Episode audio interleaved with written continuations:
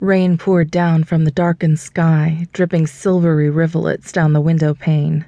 My breath fogged the glass as I pressed my forehead against its smooth, cool surface. Summer in Chicago. Just as cold and miserable as I remembered. It should have been easy to leave this behind. Boxes and bubble wrap littered my living room, packing tape stretched across cardboard, echoing off the bare walls. Another box sealed. Another memory packed into my heart. Alex walked in and dropped a box on the coffee table. "I got everything from your linen closet." I moved away from the window and grabbed a book from a half-empty shelf. "Thanks. I took a little break, but I'll finish up here." Mascara smeared across my finger as I rubbed a tear from my eye. "Okay." He scratched the back of his neck and started down the hall, then turned instead and walked over to me. "This is harder than we expected, huh?" I reached for another book, but stopped short and glanced out the window. "Yeah. Colorado is great, so sunny and warm." Thunder rumbled outside. "Being with you is great, but—" A heavy sigh weighed me down. "I hate leaving Will behind." Alex pressed his lips together. "Well, he's probably waiting in Denver right where we left him, sitting on his stubborn ass till you get back. That should make you happy." I grinned without thinking. "It does." His face darkened. "I was joking." Shit. Damn it. He ripped his hands through his hair.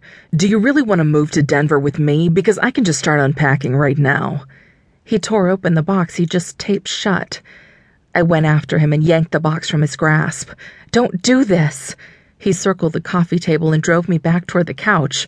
"Do what? Take you away from him?" "Don't make this harder than it has to be." My heart raced, waiting for him to respond. "Why is it so hard to leave all the shit we went through here and move on to something new and better?" The cold, damp room turned sticky and hot, and I fought for breath. "Is it better?" He backed off. "Maybe it isn't. Maybe we should just call this off right now." "No, I don't want that." His voice rose. "I'll find someone new, and you can go fuck Will or whoever else you want. Thanks for the pussy. It was fun while it lasted." Jesus Christ, how is this better? Oh, grow up, Alex. Stop being such a selfish little boy and listen to me. I'm giving up everything I knew, every shred of security I might have had to risk a future with you. His mouth fell open. "Excuse me? Miss Center of the Universe is giving me lessons in self-sacrifice?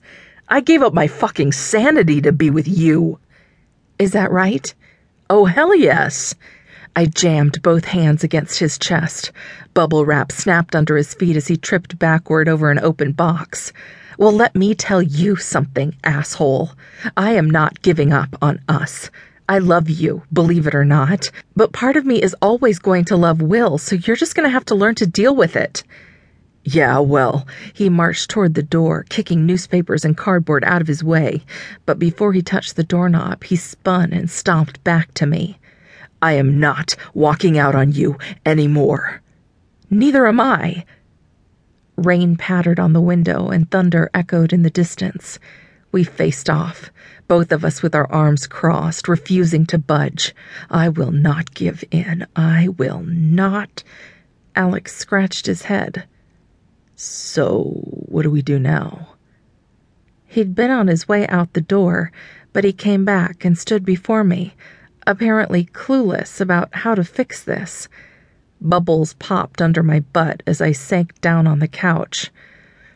"I don't know. This is new." He swiped the flattened packing material to the floor and sat beside me. "No kidding. We've never settled an argument peacefully before." "Have we settled it?" He linked his fingers with mine. "You love me."